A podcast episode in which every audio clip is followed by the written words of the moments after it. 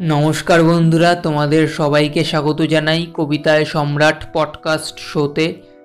আমি এই শোয়ের হোস্ট সম্রাট রায়। বন্ধুরা, আজকে বাংলা সাহিত্যের আরেক অমর, কালজয়ী, দিকপাল লেজেন্ড কবির কবিতা নিয়ে তোমাদের সামনে হাজির হয়েছি। কবির নাম সুভাষ মুখোপাধ্যায়।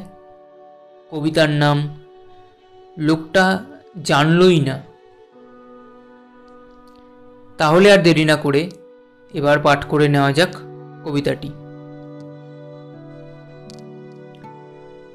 বাদিকের বুক পকেটটা সামলাতে সামলাতে হায় হায়, লোকটার ইহকাল পরকাল গেল। অথচ আরেকটু নিচে হাত দিলেই সে পেত আলাদিনের আশ্চর্য প্রদীপ। তার হৃদয়। লোকটা জানলই না। তার কড়ি গাছে কড়ি হল।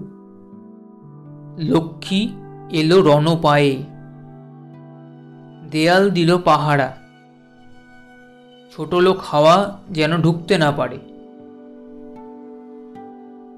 তারপর একদিন গোগ্রাসে গিলতে গিলতে দু আঙ্গুলের ফাঁক দিয়ে কখন খসে পড়েছে তার জীবন? লোকটা জানলই না। তো বন্ধুরা, এই ছিল আজকের কবিতা। আশা করি কবিতাটি তোমাদের সবার খুব ভালো লাগবে। যখন তোমরা অ্যাঙ্কার, স্পটিফাই বা অন্যান্য পডকাস্ট প্ল্যাটফর্মে গিয়ে কবিতাটি শুনবে এবং ভালো লাগলে অবশ্যই সকলের মাঝে ভাগ করে নিও। সবাইকে শোনার সুযোগ করে দিও। আমি আবার নতুন কোনো কবিতা নিয়ে পরবর্তী এপিসোডে তোমাদের সামনে হাজির হব। ততক্ষণ অবধি সবাই ভালো থেকো, সুস্থ থেকো, সুখ, শান্তি, খুশি, আনন্দে ভরপুর মাতোয়ারা হয়ে থেকো। আজকের মতো আসি। Tata. Bye bye, love you all.